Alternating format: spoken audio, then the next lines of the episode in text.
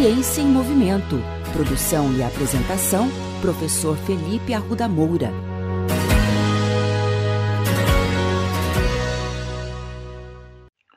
Bem-vindos ao 16º episódio da segunda temporada da coluna Ciência em Movimento. Eu vou começar o episódio de hoje fazendo uma confissão. Eu, professor Felipe Moura, engordei 7 quilos durante a pandemia. Essa confissão, que por si só já é ruim, pode ficar ainda pior. O meu peso antes da pandemia era 70 quilos, ou seja, engordar 7 quilos representa ter engordado 10% do meu peso. Professor, dá para ficar pior? Sim, dá para ficar ainda pior essa situação. Eu sou uma pessoa gigante nos seus 1,70m de altura. Sabe o que isso significa? Que antes da pandemia eu me encontrava num quadro considerado pela Organização Mundial da Saúde de pessoas normais, com um peso normal. Agora, com esses 10% a mais de peso ganhos durante a pandemia, eu entrei no quadro de sobrepeso de acordo com a Organização Mundial da Saúde. Nesse momento eu consigo imaginar você aí ouvindo o nosso podcast com um sorrisinho de canto de boca, imaginando ah, esse professor Felipe que nos fala toda semana da importância da atividade física, da importância de se manter hábitos saudáveis durante o dia a dia, e na verdade ele deve ser mais um daqueles profissionais que são façam o que eu falo, mas não façam o que eu faço. Olha, não é bem verdade. Bom, primeiro, antes de tudo, eu gostaria de desmistificar um pouco essa visão que as pessoas têm de profissionais de educação física. Olha, nós somos pessoas comuns, como vocês, e a gente passa pelas mesmas dificuldades, as mesmas tentações e também temos preguiça de vez em quando de praticar atividades e exercícios físicos. E também, como todas as pessoas, num primeiro momento a gente tenta negar a tudo questionar, falar: poxa vida, eu continuei praticando exercícios físicos, eu continuei minha vida normalmente durante a pandemia e mesmo assim engordei.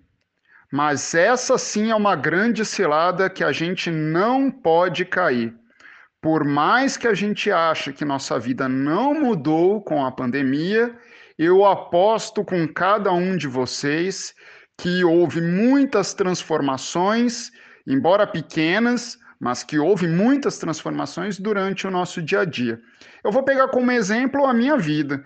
Eu dava aula alguns dias da semana na UEL e eu continuei dando aula online para a universidade. Qual que é a grande diferença? A grande diferença é que nas minhas aulas na universidade eu ministro em pé, no ensino remoto, eu ministrei todas as aulas em frente ao computador, conversando com os meus alunos por videoconferência. Outro ponto bastante importante é o fato de não estar na universidade, e sim em casa. Quando eu estou na universidade, eu trabalho em minha sala, também em frente ao computador, mas muitas vezes eu preciso me levantar para ir ao laboratório de coleta de dados, ir à secretaria. De vez em quando eu almoço com os meus alunos no restaurante universitário. Uma pausa em relação a isso, que saudade da comida do restaurante universitário. E também, algumas vezes da semana, meu amigo, o professor Rafael, me convida para almoçar num restaurante fora da universidade. E nós saímos caminhando da nossa sala, atravessamos todo o campus da universidade para almoçar e depois voltamos. Por outro lado, quando eu estou em casa, eu fico quase o tempo todo em frente ao computador. Eventualmente eu me levanto para ir ao cômodo mais tentador da casa, a cozinha. O tempo todo em casa, eu e vocês costumamos ficar beliscando alguma coisa para comer, não é verdade? Certamente você deve estar se perguntando agora, mas professor, será que só essas mudanças seriam o suficiente para causar todo esse aumento de peso que o senhor relatou no início do podcast? Com certeza. Mesmo que eu tenha mantido a minha prática de exercícios físicos durante a pandemia, a inatividade durante todo o restante do dia aumentou demais. Isso me lembra muito as histórias que eu ouvia da minha avó questionando os hábitos alimentares do dia a dia e como era no passado. Costumava lembrar minha avó falando assim: Olha, vocês reclamam hoje em dia das frituras e tudo mais, mas antigamente a gente cozinhava na banha e não tinha nenhum gordinho conhecido na nossa família ou entre os nossos amigos. Isso é bem verdade. Alguns costumes de antigamente ao cozinhar eram piores do que hoje em dia. Como é que a gente justifica o fato da obesidade e o sobrepeso ter aumentado nos últimos anos? Justamente com a mudança dos nossos estilos de vida. Atualmente, nós passamos muito mais tempo sentados em frente aos computadores, tablets, celulares e televisão que há 50, 60 anos atrás não eram os grandes vilões, alguns deles nem existiam.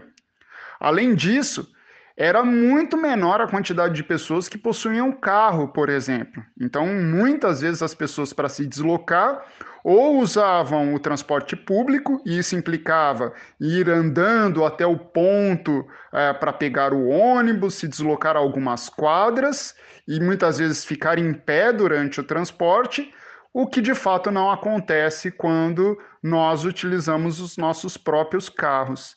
O que eu estou querendo dizer com isso?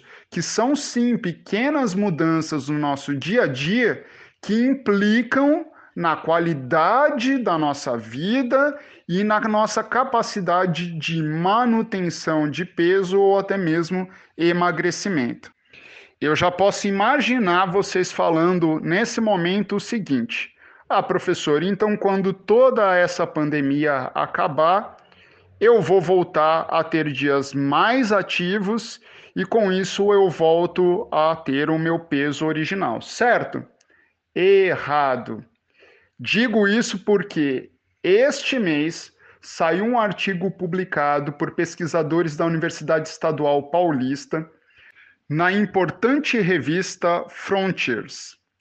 E o que, que eles relataram nesse artigo?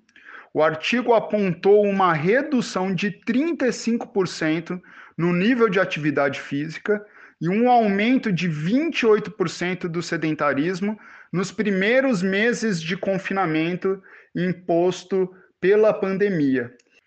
E isso traz uma estimativa muito preocupante.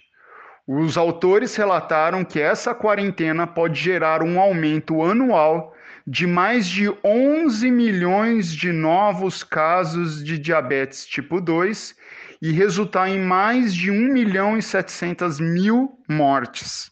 Então, pessoal, é urgente que a gente mude o nosso dia a dia, ainda que você pratique exercícios físicos regularmente.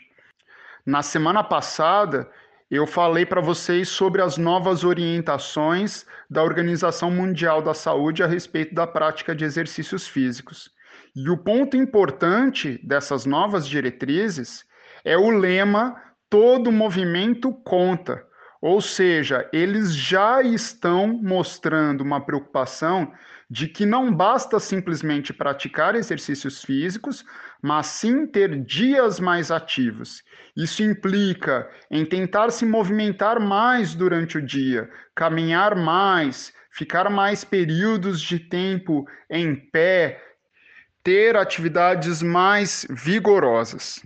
Mas fica aqui um alerta: não tente emagrecer em um mês tudo que você engordou nesses sete, oito, nove meses de pandemia.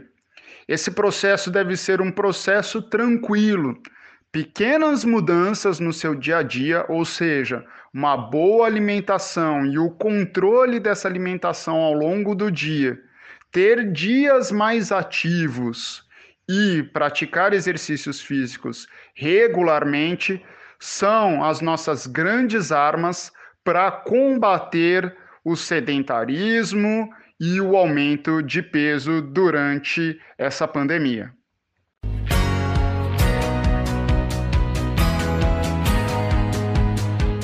Ciência em Movimento. Produção e apresentação: Professor Felipe Arruda Moura. Contatos com essa coluna pelo e-mail ciênciaemmovimento.el@gmail.com.